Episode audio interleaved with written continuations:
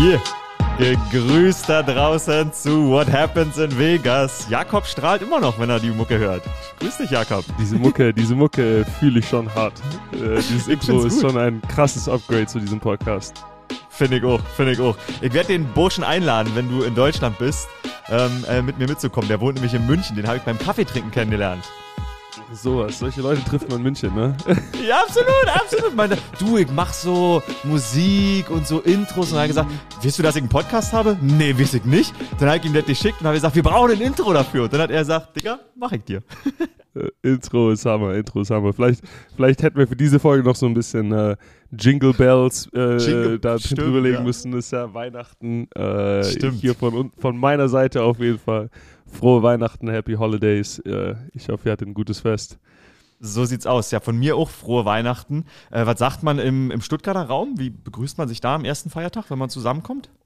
Oh, ich war jetzt so lange nicht mehr da für Weihnachten. Ich war 3 Jahre nicht da, aber ich glaube, erster Weihnachtsfeiertag ist bei uns normalerweise... Erster Weihnachtsfeiertag ist noch bei einer Tante immer, ja. Und dann der zweite Weihnachtsfeiertag ist Party bei irgendeiner Cousine, so ein bisschen die jüngere Generation von der Family kommt zusammen. Frohe Weihnachten und guten Rutsch ist, glaube ich, immer noch dann. Für diese Zeit zwischen Weihnachten und Neues Jahr, die Deutsche wünscht sich immer einen guten Rutsch. Da hast du recht, das stimmt. Das sagen wir auch tatsächlich, wenn wir uns sehen. Auf der Straße auch, wenn man so Halbbekannte sieht, die man so nicht so häufig sieht. Mm. Stimmt, frohe Weihnachten und guten Rutsch. Hast du vollkommen recht. Hey, erzähl mal, wie war die Weihnachtswoche bei dir? Ich meine, bei mir, jeder hat das Spiel bestimmt gesehen, da kommen wir auch noch gleich dazu. Aber erstmal ein bisschen was irgendwie Fröhliches zum Start hier. Würde ich auch sagen. Ja, vor allen Dingen ein bisschen was warm mit ums Herz. Das war ja unfassbar kalt in Pittsburgh, müssen wir noch drüber sprechen. Minus 21 oder minus 22 Grad. In Deutschland ist hier Hochsommer oder Frühling, würde ich sagen. Die Vögel zwitschern. 13 Grad. 13. Tatsächlich in München. Ja, es ist vollkommen mich stört. Ich bin schon nicht mal mehr mit den Wintersachen unterwegs, sondern habe meine kalten Schuhe, also meine Schuhe für die warme Jahreszeit wieder ausgepackt. Ist vollkommen verrückt. Und ich sag mal, ähnlich wie bei dir. Ich war auch, also ich habe am 24. nicht gearbeitet, aber gestern am 25. und war echt in München, ich habe mir Rosenkohl gemacht am 24. Ich habe mir Linsen, Kartoffeln und Spinat. Das war mein Weihnachtsmenü, was ich mir gemacht habe. Und so habe ich meinen Heiligabend verbracht. Wie war es bei dir? Interessante Choices auf jeden Fall. Linsen, absolut. Spinat, Rosenkohl. Was hast du gesagt? Rosenkohl, okay. Ja. Also alle Beilagen einfach mal so durchgemischt. Ey, so mag ich das. Die man an Weihnachten so sieht. Ja, okay. Ja, voll. Gab's bei dir irgendwie Bescherung? Also ich weiß nicht, du warst in München, nehme ich an, weil ihr am nächsten Tag gearbeitet habt. Ist es dann Hotel oder Wohnung schon bei Nee, das bei ist dir? Wohnung, genau. Genau, Wohnung, korrekt. Ich wohne fest in München und ich war letzte Woche in Berlin. Letztes Wochenende, weil ich da nicht arbeiten musste, war ich Sonntag, Montag in Berlin. Und dann natürlich wieder, ich bin erstmal noch die Treppe runtergefallen nach unserem Podcast letzte Woche, weil es in Berlin so glatt war. Ja, hör auf, ey. Ich war ja schon kränklich und war schon sehr jammerlich für euch da draußen, als wir letzte Woche aufgenommen haben. Und dachte, wie geht's nicht gut? Bro, ich muss ehrlich sagen, letzte Woche war, glaube ich, auch eine meiner schlechtesten Podcast-Episoden. Ich war letzte Woche irgendwie vollkommen verballert noch von dem Spiel, ja. Ich weiß auch nicht, woran es lag, aber wir kriegen unsere Shit wieder zusammen diese Woche. Ja, ich hab schon einmal schlafen können seit der Niederlage, das heißt, mir geht's auch mittlerweile besser. Du bist heute voll energetisch. Ich habe gestern ein bisschen rechargen können. Es war schon auch gut. Wir haben gestern frei bekommen, weil Weihnachten und so weiter. Ja, da haben wir trotz Niederlage mal einen Tag frei gehabt und konnte gestern einfach ein bisschen entspannen, viel geschlafen, viel so Recovery-Sachen gemacht, bisschen gestretched. Und ansonsten einfach mal ein bisschen Weihnachten genossen. Ja, ich bin zum Abendessen hier in Vegas in, das heißt, Hofbräuhaus. Nein, da hast du mir von erzählt, als wir uns im Sommer gesehen haben. Da warst du? Ja, wir waren beim Hofbräuhaus. Wir haben ein bisschen Deutsch gegessen. Meine Freundin hat den Sauerbraten bestellt, weil die das irgendwie seit der Zeit in Deutschland ist, die ein großer Fan davon. Geil. Ich hatte eigentlich auch vor, das Klassische zu bestellen, aber dann habe ich gesehen, die hatten ein Special und zwar hatten die so Back-Camembert. Ich weiß nicht, das kennst du, so Brie, so breaded Mozzarella-Sticks, aber mit Brie, ja, mit diesem, und dazu so Cranberry-Soße.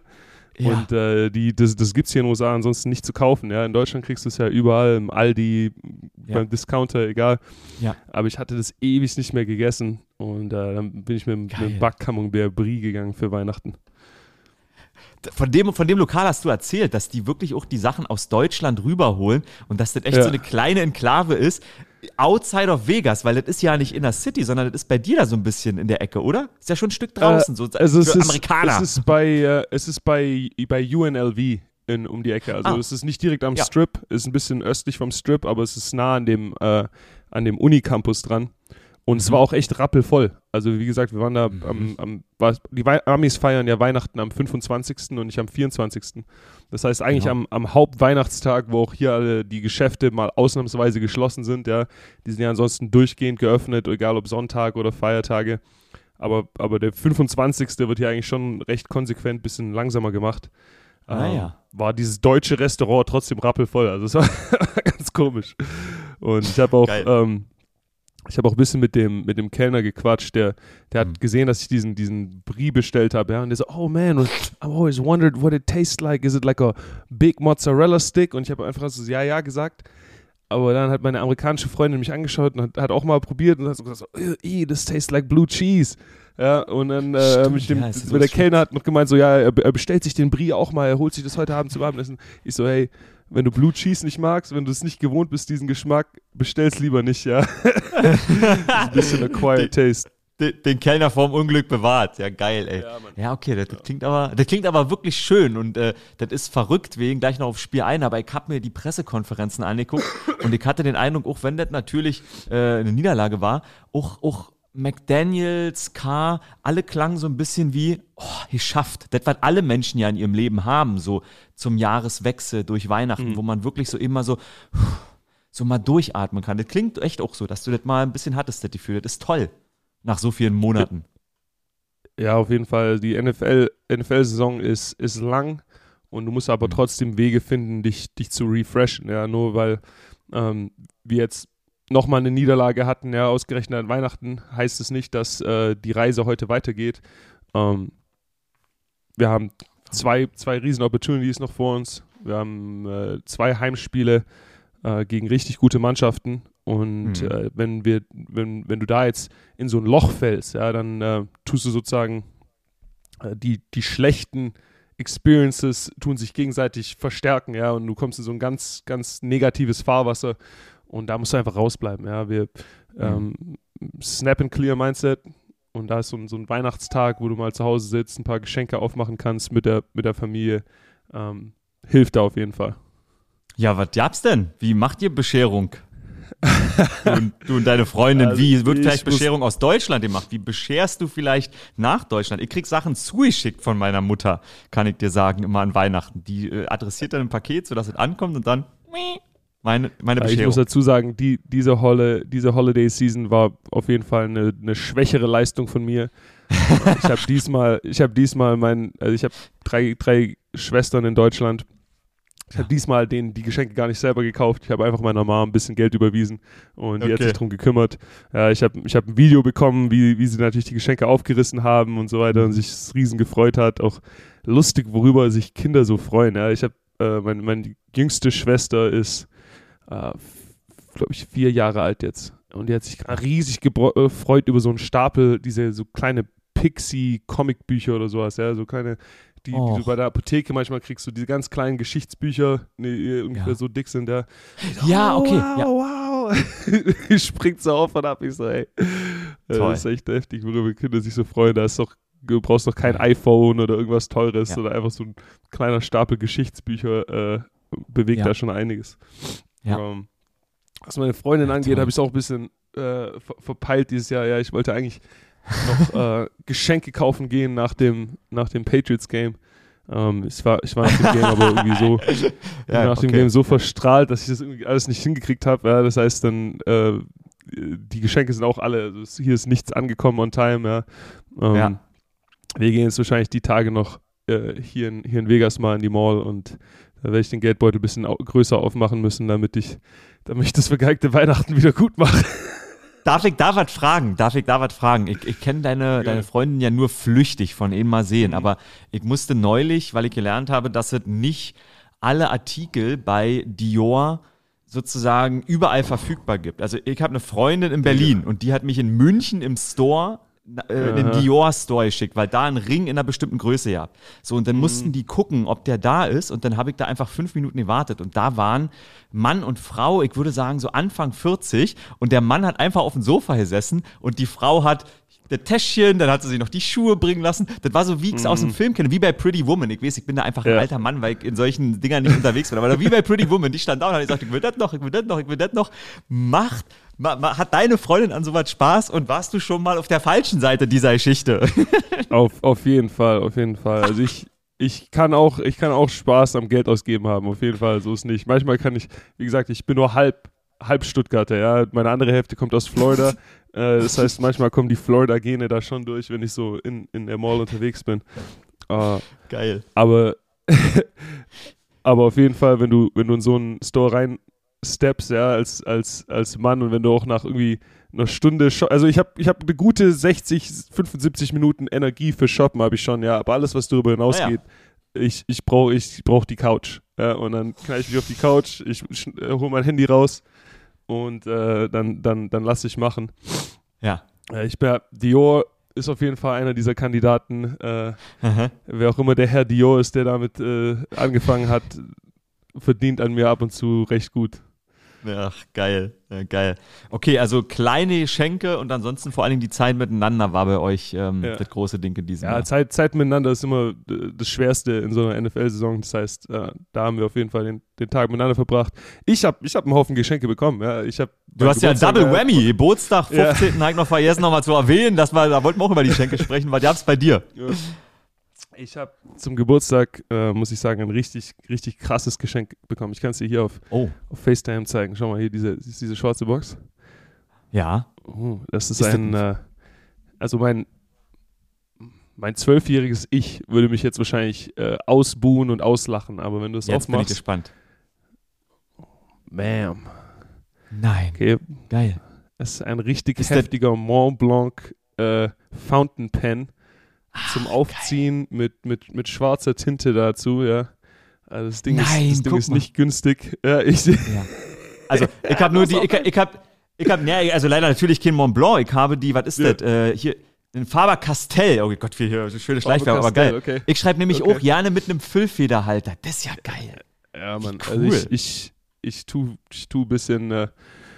Ja, du musst irgendwas tun, um dein Gehirn ein bisschen kreativ zu betätigen. Ich schreibe gerne, habe ich entdeckt, die letzten Wochen und Monate. Ach und, okay, erzähl. Jetzt schreibe ich mit einem richtig geilen Montblanc Starwalker Füller aus höchster Qualität. Ja, also kann ich auf jeden Fall empfehlen. Das Geilste daran ist, ich weiß nicht, ob die Leute im Podcast sehen das natürlich nicht, aber obendrauf ist so ein Sternlogo bei diesen Montblanc Füllfederhaltern.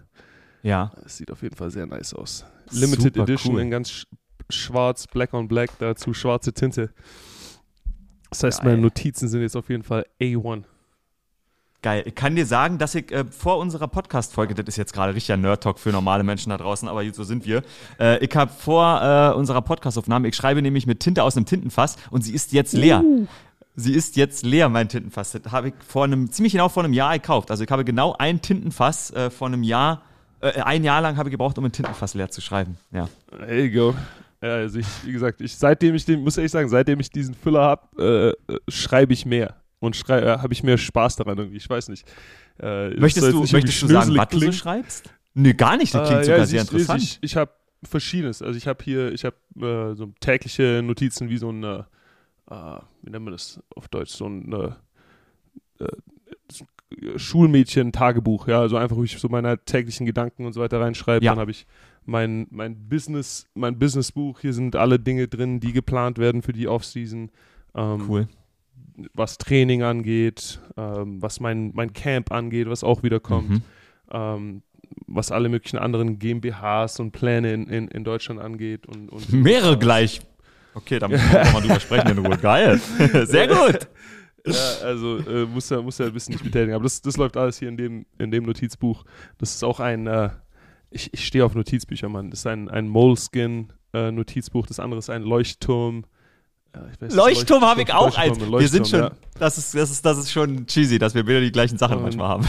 Und dann habe ich hier noch ein, das ist so kreatives Schreiben, so wie Schreibübungen, wo du so Anlässe hast, um so Essays zu schreiben. Ich arbeite ja aktiv an meinem Deutsch hier mit diesem Podcast. Das wollte ich jetzt gerade fragen. Ist das Deutsch oder Englisch, was du schreibst? Manchmal besser, manchmal schlechter. Notizen läuft auch in beides. Also ich mache manchmal Englisch, manchmal Deutsch. Aber ich versuche einfach ein bisschen an meiner Sprache und meinem Vokabular zu arbeiten. Weil ich doch gemerkt habe, wenn ich manche von diesen Podcast-Folgen zurückhöre, da ist bei mir die Grammatik und die Satzstruktur manchmal ein bisschen heftig gewesen. Ich muss ja sagen, ich glaube, das ist meine große versteckte Stärke, die nicht jedem sofort ins Auge fällt. Ich lasse Personen schon deshalb um mich herum scheinen, weil ich einfach immer schlechter Deutsch spreche als jeder, der um mich herum ist. Deshalb lasse ich dich quasi strahlen für den Zuhörer. Man kommt ja nicht darauf, das so zu denken. Ja. Geil. Wie gesagt, noch ein paar Geburtstagsgeschenke von mir. Ich muss jetzt hier noch fertig flexen. Ich Bitte, ja. Füller bekommen. Ich hatte meine deutschen Cousins im Haus für die Patriots-Woche. Und da ist einer meiner Cousins dabei, der auch aus der bayerischen Gegend stammt. Der hat mir ein paar richtig heftige, alkoholfreie deutsche Biere mitgebracht. Ja? Und ein richtig deutsches Pilzglas, ja, damit ich die auch richtig im richtigen Glas trinken kann, weil hier in den USA gibt es das gar nicht. Ja? Hier in den USA gießen die dir dein Bier in Pappbecher und knallen es dir vor dir hin, ja? Ohne sich irgendwelche Gedanken zu machen. Aber ich habe ein paar deutsche Non-Alcoholics bekommen.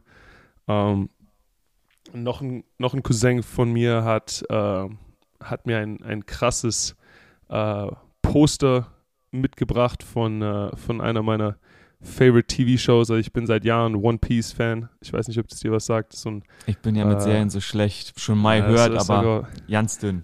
Oh gut, aber ich habe für die Leute, die es kennen, für die Real Ones da draußen, die davon gehört haben, ich habe ein krasses Zorro One Piece Poster bekommen und mein A1-Cousin Philipp hat irgendwie digitalisierte VHS-Kassetten aufgetrieben von der Zeit, wo wir beide Kids waren und hat so ein altes Familienvideo aus den 90er Jahren irgendwie rausgekramt, wo wir beide drauf waren. Das war auf jeden Fall sehr cool. Saugeil. Das heißt, ich hatte ein bisschen so Family Time jetzt cool. Die letzten Woche. Ja, okay, richtig. Gab es bei dir irgendwas zu Weihnachten? Ich habe gar nicht gefragt. Irgendwie Geschenke... Ja, besides den Linsen und den Rosenkohl. Ja, ehrlicherweise. Deshalb, das klingt jetzt auch wirklich, ich glaube, ich war ja der einzige Sohn von meiner Mutter, also ich bin Einzelkind. Okay. Und dann hat sie aber noch auch zwei Schwestern. So, und also ich kenne ja eure Familie. Viele Menschen, aber auch viele Kinder. Einziges Kind für mehrere Frauen, die im gleichen Dorf leben. Ich habe, glaube ich, während meiner Kindheit alles geschenkt bekommen. Deshalb krieg ich einfach nicht mehr so viel. Ich habe von meiner Mutter tatsächlich auch ein glutenfreies Bier bekommen und Leinöl. So, das habe ich von meiner Mutter bekommen. Klassisches, so deutsches Mom-Gift. Ja. So, Leinöl, das ist gut, das kannst du da und dafür benutzen, das ist gut für die Haare, das ist gut für die Vitamine genau. Oder was. Ja, genau. Dann habe ich ihr gesagt, Mutter, ich nehme nur Athletic Greens, was brauche ich denn nicht? Nein, aber das war alles.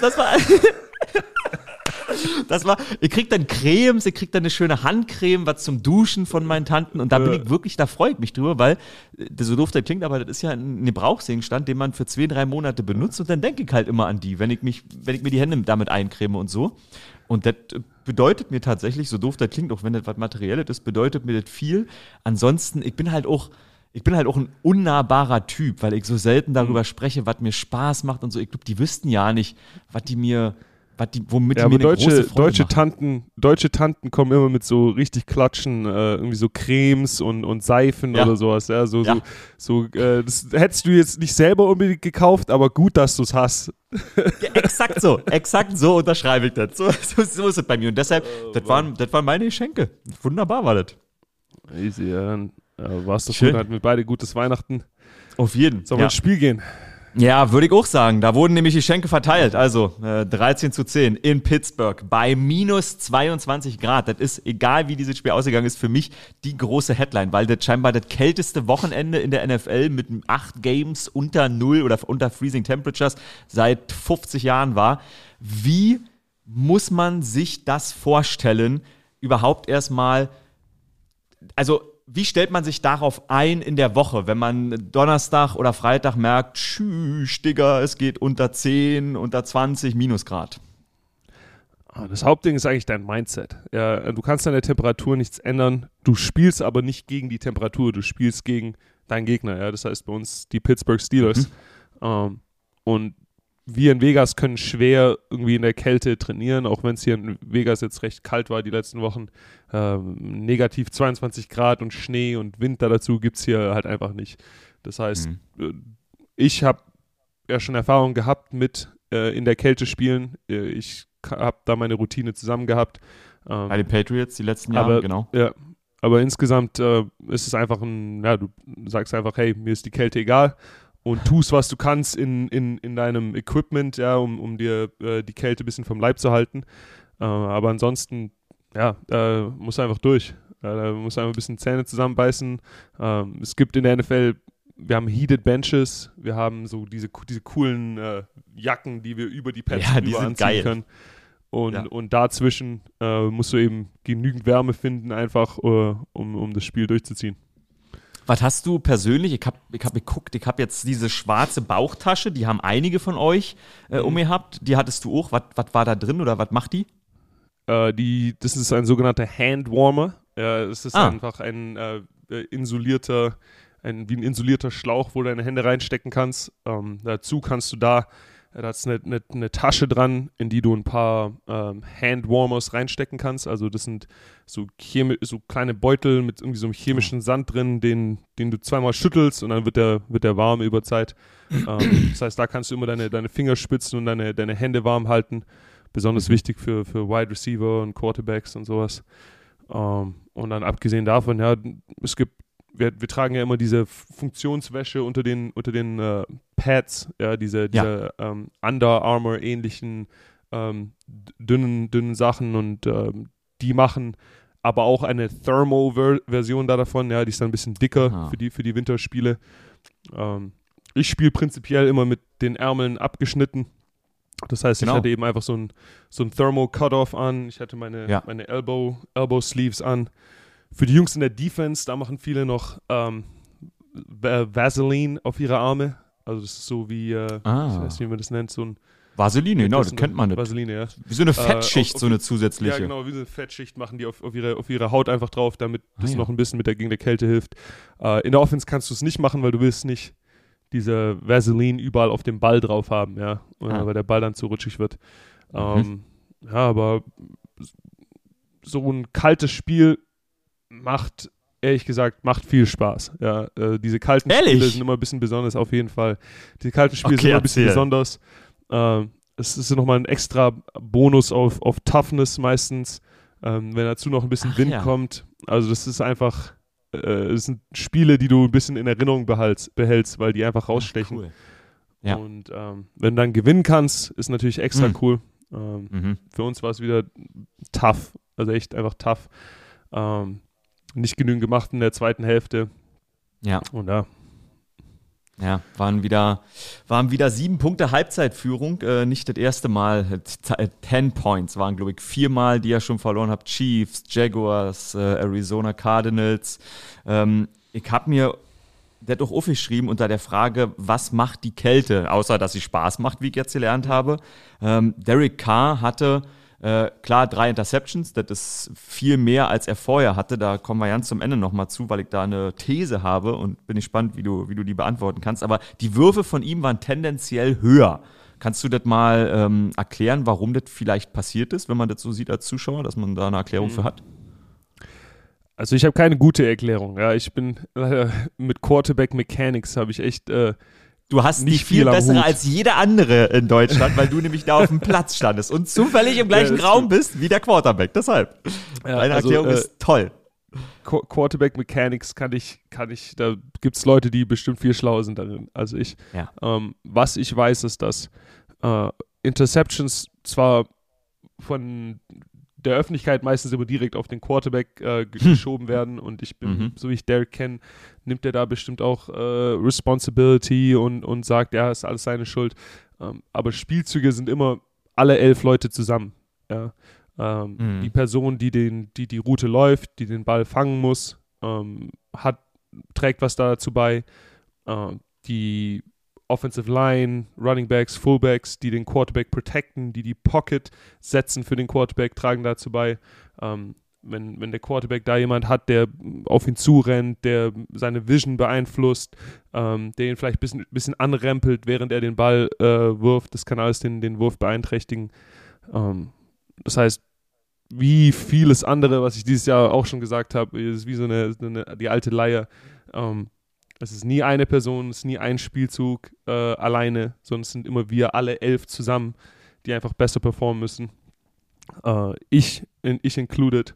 Und ich glaube, da haben wir einfach ein Ei gelegt am Samstag und haben wieder mal gut angefangen, ja, phasenweise gut gespielt, aber einfach zu inconsistent und mit zu vielen Fehlern, die dann den Steelers erlaubt haben, wieder in das Spiel reinzukommen. Und man muss dazu sagen, die hatten bestimmt ein emotional geladenes Wochenende, emotional geladene Teammeetings, emotional geladene Halbzeit und haben dann einfach die Energy gefunden, das Spiel zu drehen. Da haben wir gestern schon mal, letzte Woche schon mal angerissen, die nicht Immaculate Reception, kannst mir nochmal aufschreiben sollen.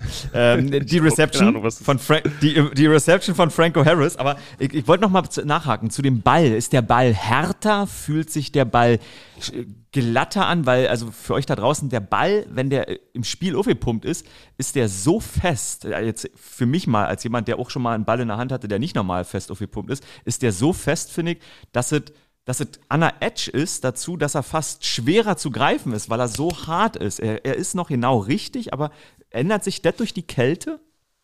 Auf jeden Fall, der Ball verhält sich ein bisschen anders. Das kriegen zum größten Teil, würde ich sagen, die Specialists ab. Ja, der Ball ist um einiges schwerer zu kicken. Der Ball ist der Ball ist schwerer zu fangen. Aber am Ende des Tages sind es ja Dinge, die beide Mannschaften betreffen. Ja. Ja, also beide Mannschaften müssen damit umgehen, und ist da schwer zu sagen, dass es ein Vorteil ist für diese Person oder jene Person. Ist einfach das Wetter ist, what it is, und wir spielen Football. Okay, dann frage ich noch eben mal bei denen habe ich mir aufgeschrieben, Trevor Murray von euch, der war ja absurd eingepackt, der hat ja, hast du den gesehen im Lockerroom, der hat sich, also als wenn der nochmal eine Jacke drunter gezogen hat unter das Pad. Wie geht denn das? Wo ist der Platz dafür hergekommen? Ja, jeder hat da ein bisschen seine andere Strategie. Manche Jungs tragen gerne Hoodies unter den Pads, besonders in der Defense. Machen die es ganz gerne. Hängt immer davon ab. Also, solange du dich bewegen kannst und was auch immer du tun musst, um irgendwie deine Performance abrufen zu können. Das sind erlaubt. Okay. Ja. Warum gab es weniger Strafen? Das war sehr auffällig. Du hast gesagt, sowas bleibt in Erinnerung.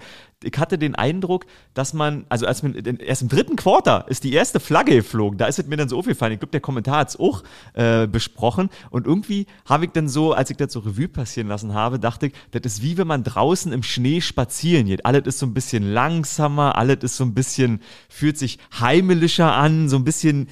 kann das ja nicht mit normalen deutschen Worten beschreiben, aber Coffee, ihr kennt das alle da draußen. Ist das auch so auf dem Footballfeld, dass das alles ein bisschen nicht lieber, aber es ist mehr im Flow und nicht so, ich kann es ja nicht sagen, nicht so wettkampfig, das würde ich so ab, aber verstehst du, was ich meine? Fühlt sich das irgendwie so wie so eine... Es ist so auf jeden Fall, diese kalten Spiele sind auf jeden Fall ein anderer Vibe einfach. Beide Mannschaften spielen es ja, beide Mannschaften wir müssen dealen mit der Kälte. Es ist schwerer zu atmen. Ja, die Jungs, du wirst ein bisschen schneller out of breath mit der Kälte, du verlierst mehr Luftfeuchtigkeit, du musst ein bisschen aufpassen mit dem Trinken, also es ist, das ist ganz seltsam und gerade bei so Weihnachtsspielen, denke ich mal auch von der Referee-Crew, da wurde vielleicht einfach viel einfach ein bisschen durchgelassen, also die haben einfach spielen lassen sozusagen, ja, die haben das Spiel weniger aufgehalten. Die erste Halbzeit kam mir auf jeden Fall recht schnell vor, also es war eine quicke erste Hälfte, es ging echt zack, zack und dann war die Halbzeit rum. Ja, Schneespiele und Kältespiele in der NFL sind auf jeden Fall einfach was Besonderes. Hattet ihr warme Brühe am Spielfeldrand? Das wurde während des Kommentars das besprochen.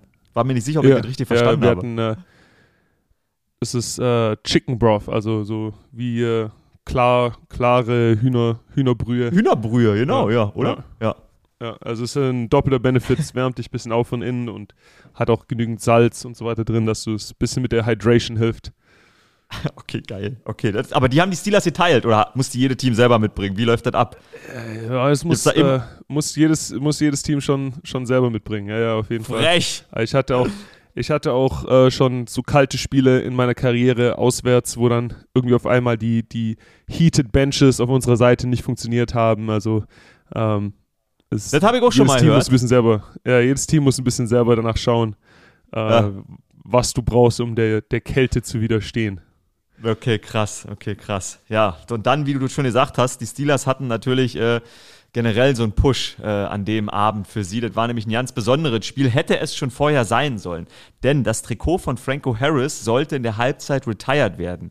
Und Franco Harris ist der Typ, der die Immaculate Reception gefangen hat, über die wir letzte Woche schon mal gesprochen haben. Und dann ist es wirklich so absurd. An Weihnachten hat man immer den Eindruck, sterben große Persönlichkeiten häufiger. Zumindest bleibt das mir als Mensch da immer mehr in der Erinnerung hängen. Und Franco Harris ist unter der Woche dann tatsächlich gestorben. Also mega, mega tragisch. Am Flughafen war irgendwie eine Franco Harris-Statue aufgebaut, habe ich gesehen. Das war natürlich ein Thema, was den ganzen Abend begleitet hat. Wie viel kriegt man davon mit, von dem, was in der Stadt für die Menschen, die im Publikum sitzen, wie die Bedeutung für so ein Spiel ist, wie viel kriegt man davon als Gästeteam an der Stelle mit? Aus der Stadt weniger, muss ich ehrlich sagen. Wir waren, wie gesagt, wir sind am Tag vorher angekommen, waren im Hotel und haben den Tag vom Spiel dann auch im Hotel eigentlich so ziemlich verbracht. Ja. Aber in der Woche auf das Spiel hinführend hast du natürlich viel über Franco Harris gelernt. Franco Harris war ein Running Back in der NFL für eine lange Zeit in einer Ära, würde ich sagen, die wirklich so die Tough-Man-Ära der NFL gewesen ist. Hat mit dieser Immaculate Reception die Steelers in den Super Bowl gebracht, wo sie dann den Super Bowl auch gewonnen haben. Ist ein Hall of Famer und auf jeden Fall jemand, der, würde ich sagen, die Pro-Football-Welt richtig repräsentiert. Er hat alle möglichen Awards gewonnen in seiner Karriere. Also ich lese dir mal ein bisschen vor. Vierfacher Super Bowl-Champion. Super Bowl MVP, Rookie of the Year 1972, Man of the Year 1976, All-Pro, Pro Bowl, 9 Pro Bowls dabei gewesen. Wow. Rushing Touchdown Leader 1976, 1970 wow. All-Decade Team, ist in Pittsburgh Steelers Hall of Honor, Pittsburgh Pro Football Hall of Fame und hat jetzt eben seine Jersey-Nummer retired bekommen. Und da gibt es so eine Handvoll bei den Steelers. Das ist das Krasse. Das sind nicht viele, obwohl die so viele Titel haben und so viele verdiente Spieler haben. Könnte man eigentlich eine ganze Defense retiren bei denen. Und das ist wirklich, wichtiger Spieler.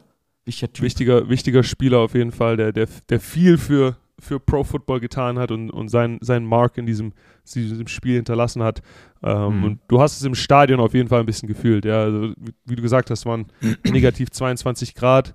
Das Stadion war trotzdem fast komplett voll und jedes Mal, wenn über die großen Jumbotrons Videos eingespielt wurden zu dem Thema, war die Crowd natürlich voll da dabei. Vor dem Spiel gab es eine Schweigeminute. Weil eben Franco Harris, der wie gesagt vor ein paar Tagen erst gestorben ist. Und zu sehen, wie eben eine Legende in diesem Sport und in diesem Spiel so den Leuten in Erinnerung bleibt, ist auf jeden Fall cool. Ja, der hat mich auch irgendwie, wenn man so das NFL Network geguckt hat als junger Mann, den hat man immer wieder gesehen und der wirkte mega sympathisch. Der hat auch beispielsweise bei so Charity-Aktionen, ich glaube, die haben sie im Broadcast erzählt, die erste Charity-Aktion von Pat Fryermuth, dessen Pick er announced hat, da ist der einfach unangekündigt aufgetaucht bei der Veranstaltung. Und der muss in Sachen Community-Arbeit in Pittsburgh mega viel gemacht haben, hat dort viel mit den Leuten auch kommuniziert in der Stadt. Und da muss man wirklich sagen, da war er ein typisches Vorbild, die es in der NFL gibt. Die Leute haben es auch auf deinem Instagram-Account gesehen. Du hast auch in Las Vegas wieder versucht, was zu machen, beziehungsweise hast was gemacht, Spielzeug gesammelt für den Purly Claus Toy Club.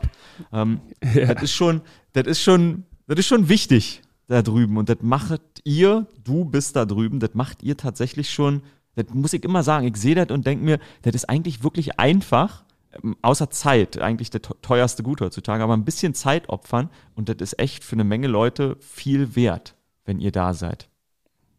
Ja, ich denke, ich habe da immer so gespaltene Gedanken darüber, ja, weil mit so einem Toy Drive tust du natürlich jetzt nicht die großen strukturellen Probleme, die es hier in den USA gibt, fixen. Ja, du hast dann einen temporären Fix, hast vielleicht ein paar Weihnachtsgeschenke für Familien, die es sich ansonsten nicht leisten können.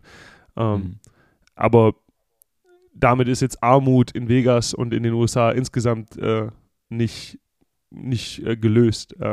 Was mich dann immer ein bisschen wieder umstimmt und sagt so, hey, das ist egal, du machst es jetzt trotzdem, ist halt einfach, weil ich in meiner Situation als professioneller Athlet zurzeit, ich eben nur so viel tun kann. Ja, ich kann ja die Gesetze nicht ändern, ich kann die Gegebenheiten, die wirtschaftlichen und rechtlichen Gegebenheiten hier in den USA nicht groß beeinflussen. Ich kann alle 4 Jahre vielleicht wählen gehen und vielleicht noch in den Local Elections was machen.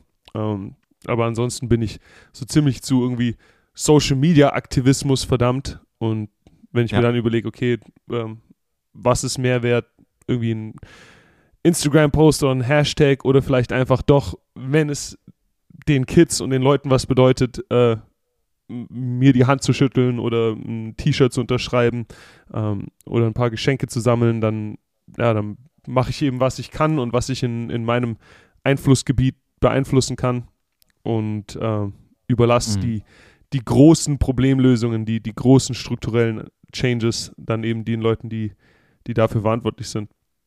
Kann ich dir sagen, als jemand, der da genauso immer in Deutschland drüber nachdenkt, auch für so ein Thema Tafeln und sowas, denke ich immer so, ja, ist ja gut, dass es davon immer mehr gibt, aber irgendwie, eigentlich ist es fürchterlich schlecht, weil das heißt also, man richtet sich mit dem Problem ein. In München, an der Isar gibt es mittlerweile so 5, 6, 8 Leute, die im Zelt schlafen. Und ich weiß noch, das habe ich in Seattle gesehen vor so 4 Jahren, als wir da waren.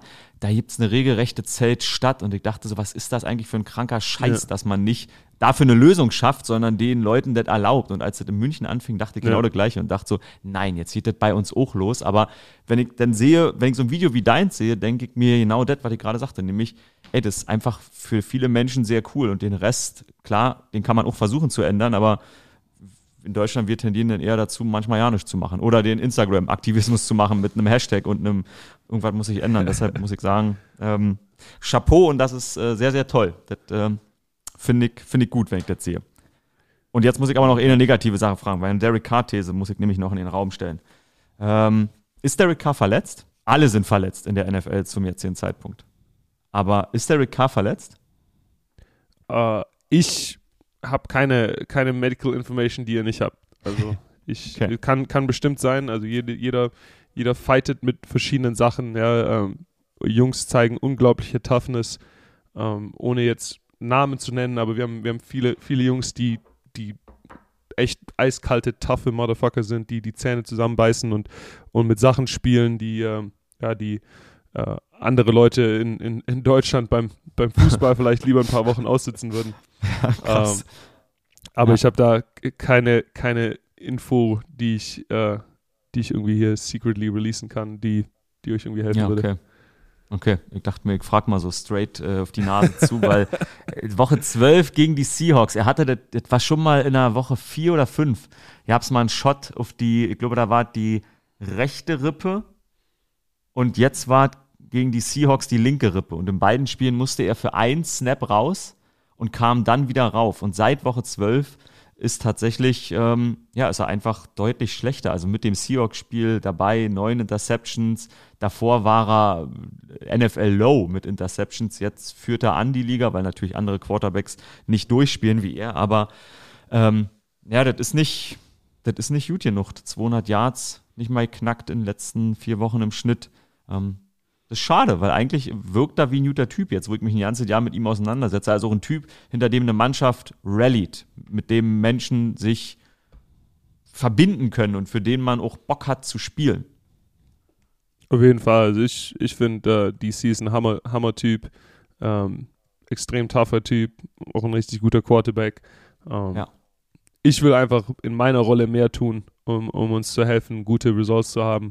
Ob das in Special Teams ist oder in der Offense, in meiner Preparation, wie ich trainiere, wie ich die Jungs mitziehe. Ich denke, dass ich mehr machen kann. Wir als Team wissen, dass wir besser performen können, dass wir diese engen Spiele, wenn wir richtig spielen, wenn wir unser Ding durchziehen, gewinnen können. Jetzt haben wir noch 2 Opportunities. Wir haben schon genügend Opportunities gehabt dieses Jahr, die nicht in unsere Richtung gegangen sind.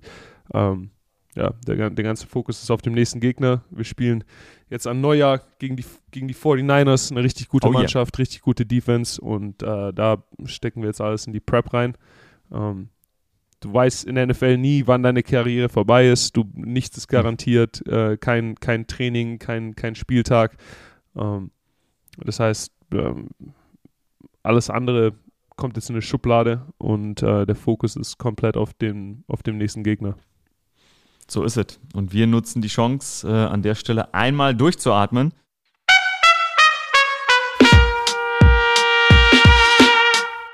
So, und damit sind wir an der Stelle im Podcast, wo wir unseren Sponsor mit ins Boot holen. Und die sind genauso treu wie ihr da draußen, weil die sind immer mit dabei. Und auch in dieser Woche ist es nämlich wieder Athletic Greens von AG1. 75 Mineralstoffe, Vitamine und Botanicals. Darauf schwöre ich und deshalb nehme ich AG1 und es passt perfekt in meinen Alltag. Denn mein Alltag ist wieder ein bisschen mehr von Sport geprägt. Ich war 4 Wochen sehr inaktiv und schaffe es gerade wieder, ein bisschen Sport zu machen. Und da ich ein Larry bin, habe ich immer mal Krämpfe. Und seitdem ich AG1 nehme, habe ich das nicht mehr, Jakob. Es ist so. Ey.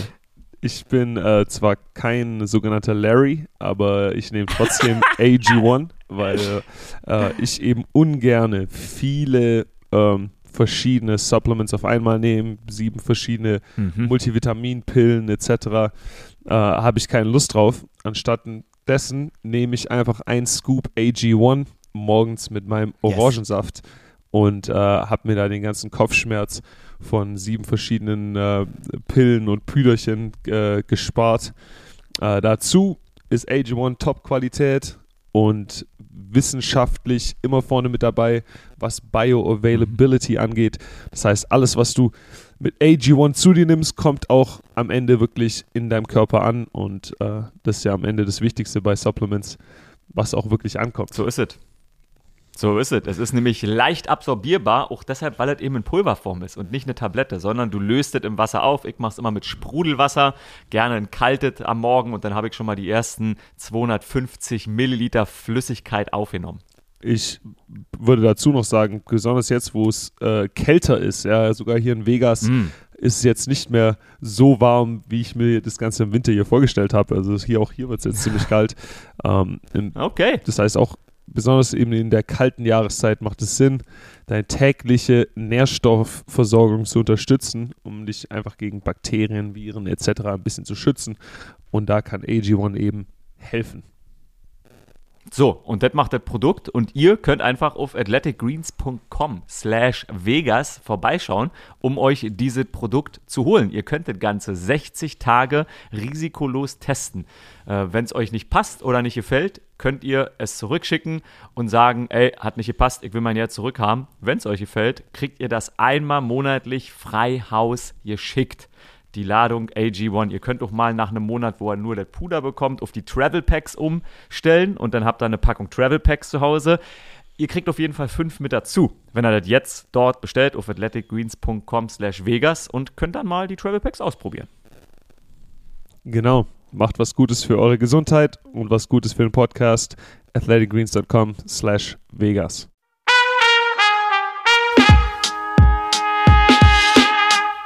So, und an der Stelle würde ich sagen, kommen wir zu etwas, was alle sehr, sehr viele gemacht haben in den letzten so 72 Stunden, wenn ihr das jetzt gleich am Montag hört, nämlich Essen. Wir hatten unseren Post, wo die Leute... Oh, hold on, bevor wir da reingehen. Bitte. Pro Bowl müssen wir noch kurz reden. Ach, stimmt, ja, Pro Gott. Bowl. Du hast voll... Ja, stimmt. Oh Gott, siehst du, gut, das habe ich mir nicht mehr auf den Zettel geschrieben. Pro Bowl. Ja, du hast so Hunger schon, du willst direkt zum Essen gehen, ne? Es ist schon 2 Stunden her bei mir und das ist dieser Tage eine sehr lange Zeit zwischen der letzten Nahrungsaufnahme. Pro Bowl Voting ist durch. So sieht's aus. Genau. Ich habe ja nicht aufgeschrieben, wie viele Raiders es in Pro Bowl geschafft haben. Wie viel habt ihr? Wie viele Abgestellte? Ich glaube, wir haben 2 oder 3. Ja. Ich glaube, Max ist auf jeden Fall dabei. Dann sind Devante genau. Ist dabei. Ja, und Josh Jacobs. War es das schon? Ja, Josh Jacobs, natürlich. Genau. Ja. Natürlich, ja. Mann. Natürlich. Easy. Leading Rusher in der NFL. Yes, sir. Josh, yes, baby. Ich bin super happy für Josh. Josh hat es riesen verdient, Mann. Der Junge ist so tough. Der ist echt einer dieser Running Backs, die wirklich wütend. Jedes Mal, wenn er den Ball rennt, rennt er wütend. Und das ist nicht leicht zu tun in dieser Liga. Und ich respekte den Junge komplett. Ich muss dazu sagen, wir haben leider, also ich hab die Nummern gesehen von meinem Agent. Ich habe im im Fullback-Fan-Voting war ich leider auf Platz 9 von 10. Das heißt, das ist frech. Das liegt an mir. Ich muss sagen, ich hab dieses Pro Bowl Voting, wir haben das Pro Bowl Voting viel zu spät erwähnt. Ja. Wir hatten keine Voting Strategy, um irgendwie die Fans hier zu aktivieren. Das ist alles in Ordnung. Scheiße. Credit an, ich glaube, Alec Ingold hat das Fan-Voting gewonnen. Der Pro Bowl-Fullback aus der AFC ist dieses Jahr wieder, wie die letzten Jahre, Patrick Hard. Muss dazu sagen, Congrats an Pat, man, riesen verdient. Der Typ ist ein Leute denken, dass ich ein Schrank bin. Ja?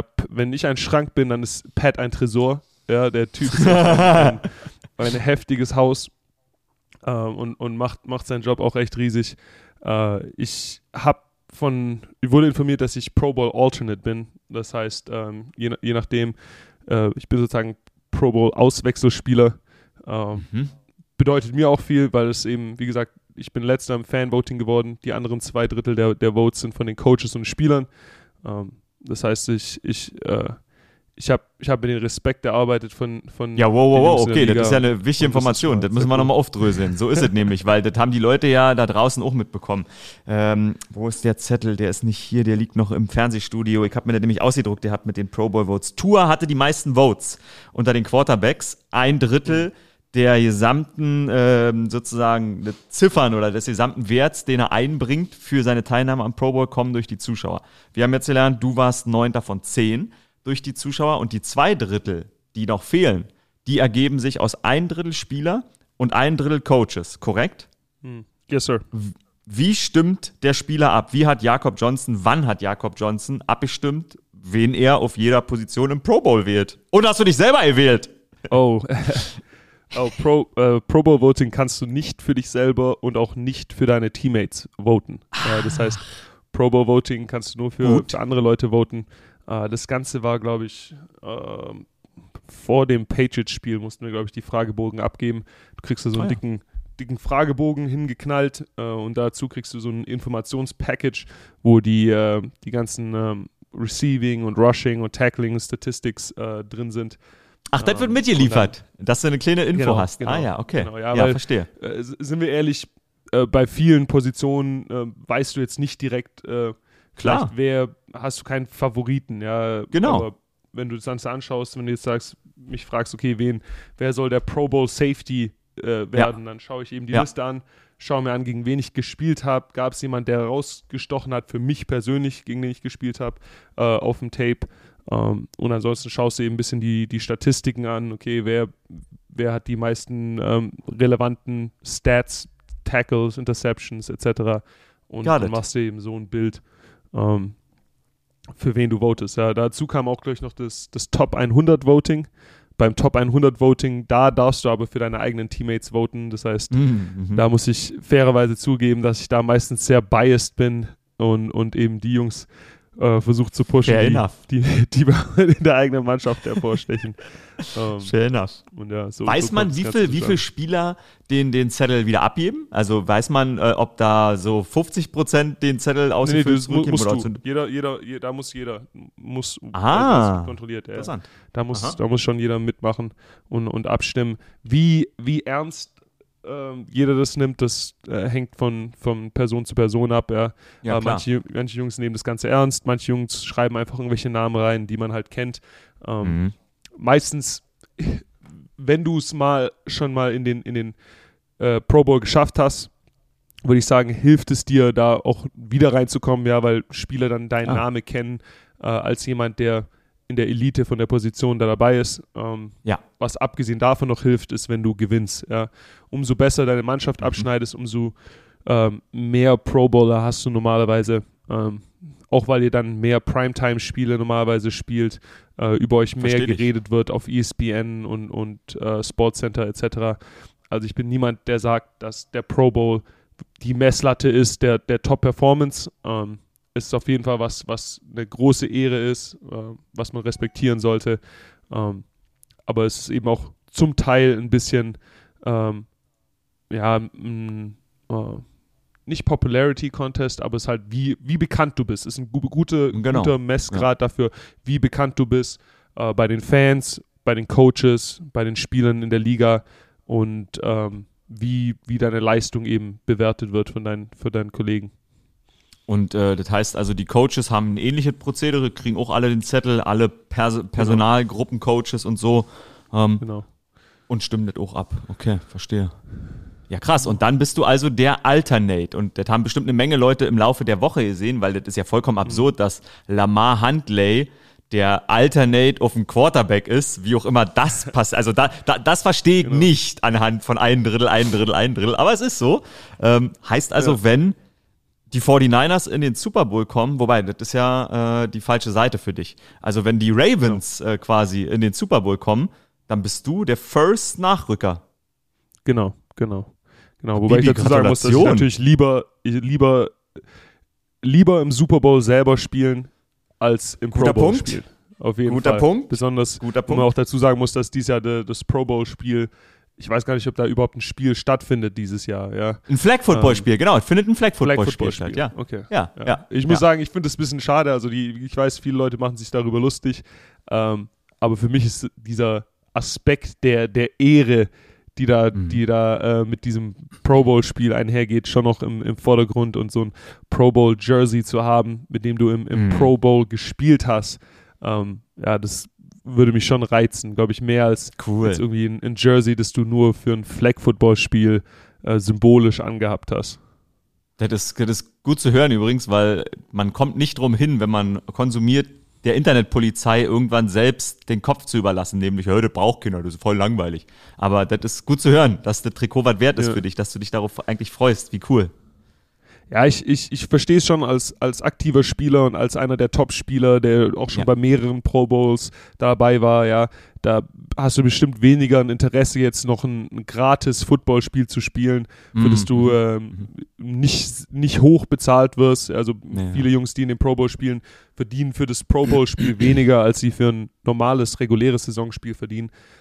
Und dazu hast du halt das Risiko, dich zu verletzen, und das ist ja eigentlich schon in einer Phase, wo du dann vielleicht schon in der Vorbereitung bist für die nächste Saison. Aber ich denke einfach, dass der historische Aspekt und der Traditionsaspekt, das sind immer zwei Sachen, die bei mir auf helle Ohren stoßen, und zu sagen zu können, dass du da bei so einem Spiel dabei warst, ist schon sehr cool. Undisputed, absolut. Du kannst nur Daumen hoch machen oder Daumen runter machen, aber ich glaube, aus der Erinnerung, ich stöber da manchmal dann rum, ich glaube 85.000 oder 90.000 sind mittlerweile ein Pro Bowl-Spiel pro Spieler. Das steht im CBA, da ist das auf. Oder ist das noch mehr geworden? Da müssen wir mal nachschauen. Ich dachte, es wäre einiges weniger, um ehrlich zu sein. Nee. Ich kann dir das sagen, weil das muss ich noch, ich weiß noch nicht, wie ich das erzählen soll. Winning Team 70.000, Losing Team 35.000. Wirklich? Uh-huh. Warum habe ich mir so einen falschen Wert eingepackt im Kopf? Shit. Ist der Super Bowl? Glaub, vielleicht ist der Super Bowl dieser Wert. Das kann sein. Deshalb habe ich mir einen falschen. Also es geht auf jeden Fall jedes Jahr hoch. Es geht auf jeden Fall genau. Also jedes Jahr geht der Pro Bowl Bonus höher. Und ich meine, manche Leute haben auch Pro Bowl Bonuses in ihren Verträgen. Boni. Ich glaub, zusätzlich. Boni. Ja. Schreib in deinem also ich hab keinen mit Füller. Ich habe keinen Pro Bowl Boni. Ich habe allgemein, glaube ich, wenig Boni. Aber für mich würde es da auch, glaube ich, gar nicht um das Geld gehen. Ja, es ist einfach der Fakt zu sagen, Du warst im Pro Bowl, du bist ein NFL Pro Bowler. Stellst dich damit Gratulation, wenn du der Zweite bist, ey. Super. Also wie gesagt, also noch kann ich den Titel nicht claimen. Also ich bin Pro Bowl Alternate, schon mal eine Riesenehre, super Toll. Danke dafür. Toll. Aber ja, dich in die Reihen stellen zu können mit so Leuten wie Franco Harris und eben viele von den anderen Pro Bowlern, von denen man kennt. Es ist Hammer. Das ist dasselbe mit der Hall of Fame. Ja, darum ist die Pro Football Hall of Fame so eine Riesenehre, weil du dich damit eben eingliederst in die Reihen von Leuten, die echt Legenden sind und die viel für den Sport getan haben. Und ich werde nicht müde, das hier in diesem Podcast zu erwähnen, weil da kommen ja auch Leute immer wieder neu dazu. Ich muss mir, nee, die Formulierung ist nicht gut, ich darf mir fast alle Raiders-Spiele angucken dieses Jahr. Und es ist einfach wirklich so, dass good things happen, wenn du auf dem Platz bist. Und zwar vor allen Dingen für Josh Jacobs. Das war auch gestern wieder so oder vorgestern wieder so. Der innere Lauf, der zurückgenommen wurde. Da ist halt einfach der Linebacker, der da nicht hinkommt, um der Tackle für Loss zu machen. Oder der Defensive End oder wer auch immer das ist, Outside Linebacker, weil du einfach da stehst. Das ist wirklich auffällig. Wer auch immer das ist da drüben. Ja, genau, ja. Ich will mir dann immer anfangen aufzuschreiben und denke dann, dann ist es mal Miles Jack, dann bin ich mir nicht sicher, ist es Cam Mike Hayward Jack, oder so. Outside Linebacker, Sam Will, Safety, ja. Ist ja auch verrückt, was da auf dem Footballfeld passiert. So, genau. Nee, aber das ist sehr schön zu hören. Das freut mich sehr. Vor allen Dingen, weil so viele Stimmenanteile aus den coachenden und mitspielenden Bereichen kommt. Ja, das ist, glaube ich, ein schöner. Ja, bedeutet mir auf jeden Fall viel, Mann. Bin super, super dankbar dafür und jetzt mit vollem Fokus auf die nächste Woche und das gehört auch dazu, wenn du den Sport respektierst, ist eben alles in deine Vorbereitung reinzustecken und da machen wir jetzt weiter. Ich kann dir sagen, was den Leuten Weihnachtsgeschenken. Ja, ich genau, sagen, was den Leuten sehr viel bedeutet hat. Für die Community hier anschauen und du hast gesagt, du hast ein paar Kommentare rausgeholt. 537 Kommentare. Ja, wow. Beim Essen, Essen gibt's keine Freunde. Ja, ich muss auch echt dazu sagen, ich habe es, glaube ich, nicht genügend erwähnt. Also ich bin echt super happy damit, wie sich diese Community um den Podcast hier bildet und zusammenkommt. Ich hatte ein paar Mal Besuch jetzt aus Deutschland und alle haben über den Podcast geredet. Ich habe viele Chips frisch, ungarisch, Paprikageschmack und Lebkuchen in meinem Schrank. Viel mehr, als ich essen kann von den Leuten, die jetzt die letzten Wochen hier in Vegas vorbeigekommen sind. Cool. Ich hatte auch ein paar einfach generelle Bekannte und Leute, die mir auf Instagram geschrieben haben, so, hey, wir sind in Vegas, wir hören den What Happens in Vegas Podcast. Sau cool. Wir haben Chips frisch ungarisch mitgebracht und Lebkuchen und ich appreciate das total. Aber jetzt lass mal hören, was die Leute so an Weihnachten essen. Ja, wir haben die Challenge rausgeschickt. Auf jeden.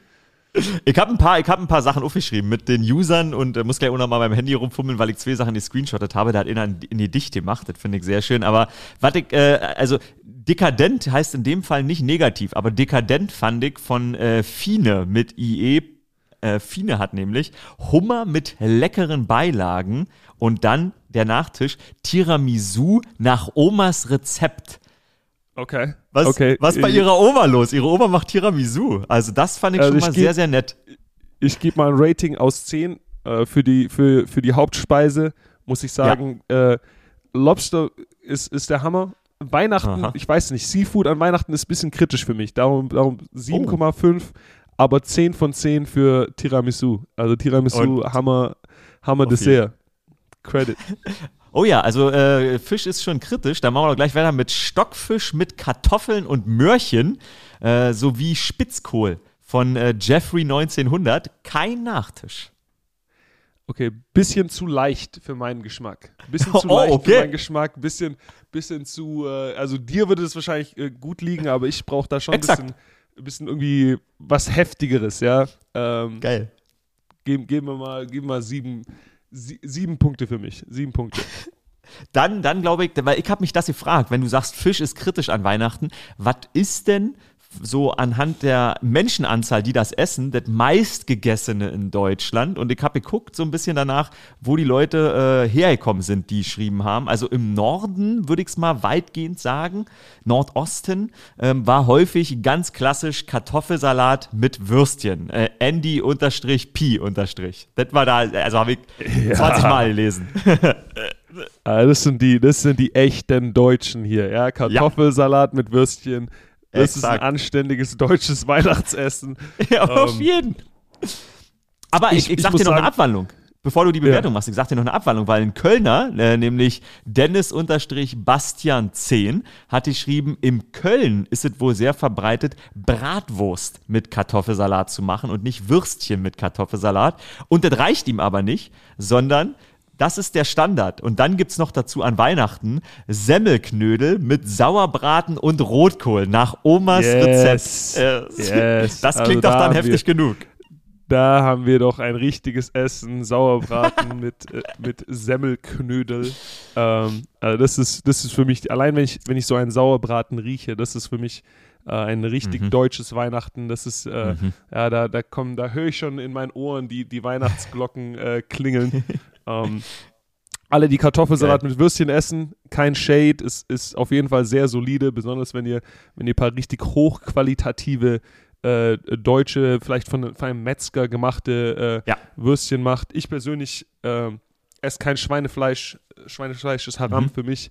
Das heißt, wenn ihr ein paar Kalbsfleischwürstchen finden könntet, ja, ohne Schweinefleisch, ohne Bacon, das ist für mich die Königsklasse, der Kartoffelsalat und Würstchen Weihnachten. Was auf jeden Fall die Königsdisziplin für die Deutschen ist die Kartoffel. Das ist nicht nur unser Spitzname, sondern die Kartoffel war einfach so gut wie immer mit dabei. Und Klöße sind doch, glaube ich, auch Kartoffeln, also im weitesten Sinne. Das ist ja eine verarbeitete Kartoffel, richtig? Ist das nicht so? Ja, also ich bringe das Ganze, also ich bin zwar aus dem Süden, aber ich bringe das Ganze auch selber immer nie zusammen. Also es gibt Semmelknödel und es gibt, glaube ich, Kartoffelklöße. Und ich glaube, Semmelknödel sind so aus trockenen Brötchen irgendwie zusammengemacht oder sowas. Also das ist irgendwie, Und, genau. Und dann gibt es, glaube ich, die Kartoffelklöße, die dann aus so Kartoffelstärke und gestampften Kartoffeln das ist der Unterschied. In so Bälle gemacht werden. Und dann gibt es, glaube ich, aber auch noch, Leberklöße, die aus Leber gemacht sind. Das ist, glaube ich, nochmal was ganz Trickiges. Okay. Also ich muss dazu sagen, meine deutsche Oma ist selber aus Berlin. Ja, das heißt, manchmal gab es bei uns auch so strange norddeutsche Speisen. Ja. Irgendwie, was esst ihr da oben? So erst so eingelegten Fisch, so Herings. Ja. Bismarck-Hering. Ja, genau. Bismarck-Hering ist auch so ein norddeutsches Ding. Und auch, ich glaube, ich weiß nicht, welches das Süddeutsche ist. Ich weiß nicht, welche Knödel die Süddeutschen sind, aber bei uns gab es auch ab und zu Semmel. Ich glaube, es ist der Semmelknödel. Kartoffel. Ja, der süddeutsche Knödel ist der Semmelknödel. Der norddeutsche norddeutsche ist der Kartoffelknödel. Deshalb fand ich das sehr interessant. Von Leon TMS1, so heißt er. Bei dem gibt es Entenbraten mit Reis. Soße und Salat. Das ist der einzige Reismann, den ich gesehen habe unter den Kommentaren. Also ja, Reis an einem deutschen Weihnachten ist kontrovers, würde ich sagen. Ist kontrovers. Fand ich auch, aber fand ich gut, muss ich sagen. Ey, die Leute haben so viele leckere Sachen. Also manche haben so mit Vorsuppe Maroni-Cremesuppe, die gibt's davor. Und dann Hirschgulatsch mit Knödel. Von Steffi Pütz. Also Also Hirschgoller ist schon sehr fancy. Also gibt mir so Asterix und Obelix-Vibes. Ja. So, aber Hirschgulasch sehr solid. Nur weil ich hier weil du die Ente gemeint hast, ich habe eine gesehen, das sagt von Rainer Brenner geschmorte Entenkeule mit Schokolade und Szechuan-Pfeffer, dazu Kräuter, Seitlinge und Austernpilze mit Limetten-Kartoffelpüree. Alter, das klingt heftig, das klingt schwer. Das klingt heftig, ne? Das ist was für dich. Rainer Brenner, Shoutout, da komme ich an Weihnachten mal vorbei. Rainer Brenner gönnt sich, geil. Was ich auch sehr süß fand, waren so besondere Formulierungen. So waren so besondere Formulierungen, denn Dominik-Lederer hat bei sich Kürbissuppe davor, dann Rollbraten mit Knödel, und Nachtisch, ja, das klingt auch gut, und Nachtisch Vogelfutter. Und Vogelfutter sind zerriebene Kekse mit Mascarpone und Früchten. Aha, aha. Put the birdie in the bucket. Da nehme ich die Einladung zu Weihnachten auch. Ich muss ja auch eine richtig lange nochmal vorlesen, ja. Bitte, Thorsten, bitte, Albert, ja, mach. Thorsten.Albert.1 Klöße sind Pflicht. Dazu Rotkohl mit Apfel, ebenfalls Pflicht. Und dazu eine Steinpilzpfanne mit einem Haufen Zwiebeln, etwas Knoblauch und vegetarischem Kebab in Sahne-Tomatencremesoße mit einem unterrührten und teils geschmolzenen Schafskäse, Alter, gewürzt mit Pfeffer und Salz und einem kleinen Hieb Olivenöl. Aha. PS, Sauerbraten war früher immer eine Macht, aber es ist okay für mich und meine Lieben auf Fleisch zu verpflichten. Schöne Feiertage. Also eine vegetarische Option für jemand wie dich, die auch, muss ich sagen, sehr tasty geklungen hat. Steinpilzpfanne. Geil. Ja, okay, geil. Das klingt sehr gut. Vor allem dem unterlaufenden Schafskäse. Mit sowas kann man mich ja holen. Wer mich auch sehr geködert hat, ist PM Raute 16, denn bei dem gibt's eigentlich nur Nachtisch. Linzer Torte von meiner Patentante, dazu eine gute Mousse Schokolade, Plätzchen vom Mom und einen starken Kaffee aus der ewig alten Siphon-Kaffeemaschine, welche meine Eltern zu ihrer Hochzeit geschenkt bekommen haben. Hashtag Dessert Lovers. Damit hat man mich gut geholt. Damit hat man mich sehr gut geholt.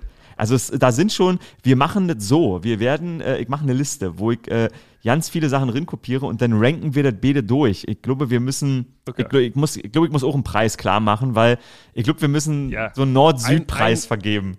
Also ich bin, wie gesagt, ich hätte nie damit gerechnet, dass so viele Kommentare wirklich hier reinkommen. Verrückt ist das. Also die Community hat echt heftig abgeliefert. Ich würde sagen, wir machen einfach ein paar mehr Preise klar, ja. Also ich denke, ich werde 3 Jerseys organisieren. Das wird ein bisschen dauern, bis die bei mir ankommen. Ich unterschreibe die, ich schicke die zu dir, du unterschreibst die, dann schicke ich die raus. Vielleicht, wenn du noch irgendwie ein Bonus-Gift hast, ja, du hast gemeint, du überlegst dir noch irgendwas, können wir das auch noch dazu machen.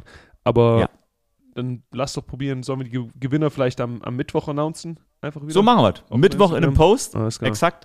Und die Sachen schicken wir so raus. Du hast ja schon angekündigt, dass du vielleicht nach Deutschland kommen möchtest. So hast du mit mir erzählt, haben wir den Podcast erzählt, dass du so in den Januarmonaten eventuell einen kleinen Trip machst?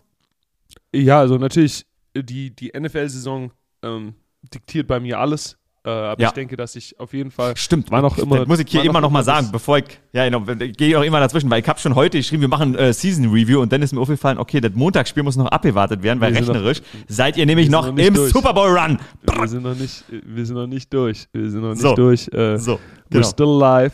We're not dead yet. Und bei mir wird, wie gesagt, gekämpft bis zur letzten Minute. Auf jeden Fall. Aber wann auch immer das Saisonende für uns kommt, hoffentlich... Ja.